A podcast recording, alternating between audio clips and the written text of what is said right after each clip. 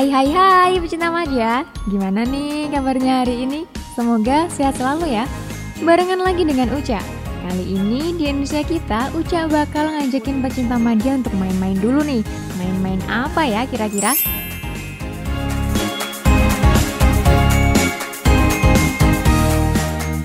Pecinta Madya yang tinggal di Jawa dan lahir sebelum tahun 2000-an tentu ingat dengan permainan jamuran kan? Jamuran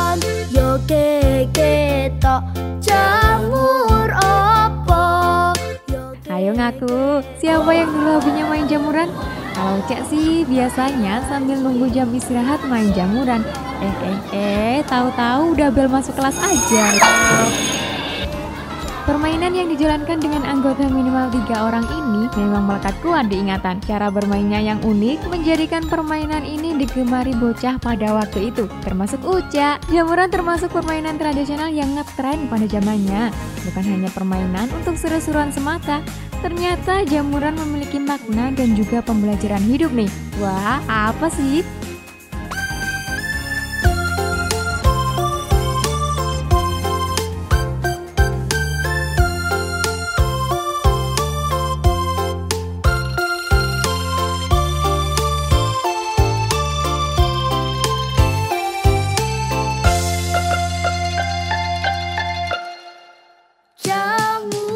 Jamuran berasal dari bahasa Jawa. Di Jawa, jamuran dikenal sebagai tanaman bentuk bulat yang biasanya menempel pada tanaman lain yang sudah mati. Ternyata eh ternyata nih, permainan jamuran ini memang terinspirasi dari bentuk jamuran. Yuk, coba nostalgia main jamuran. Masih inget nggak? Dolanan jamuran diawali dengan nyanyian dan diakhiri dengan bentuk gerakan yang disuruh oleh pemainnya nih. Ada satu lagi yang khusus. Seingat saya, begini lagunya.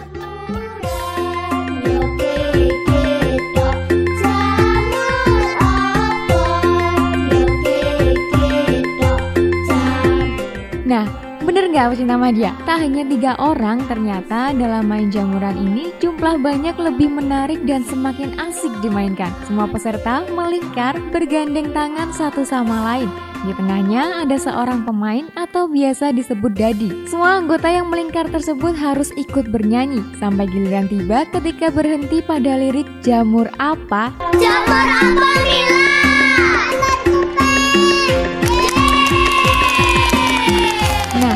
Si Dadi akan menyebut keinginannya, misalnya menjadi macan duduk. Nah, maka seluruh anggota harus meniru gaya macan duduk. Tanpa instruksi tambahan yang panjang, langsung gercep biar nggak giliran jadi si Dadi.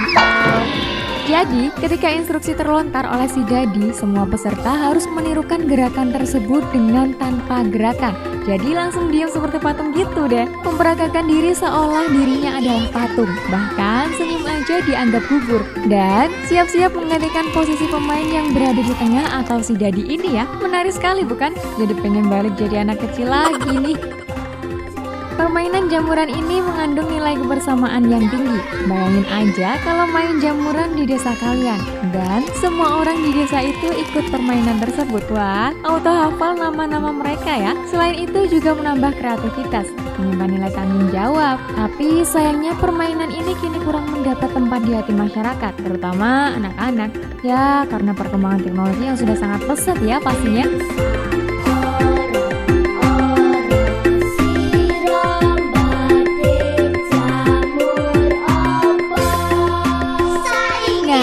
Siapa nih yang mau nostalgia main jamuran lagi? Jangan lupa ajakin Uca ya, biar makin seru nih mainnya.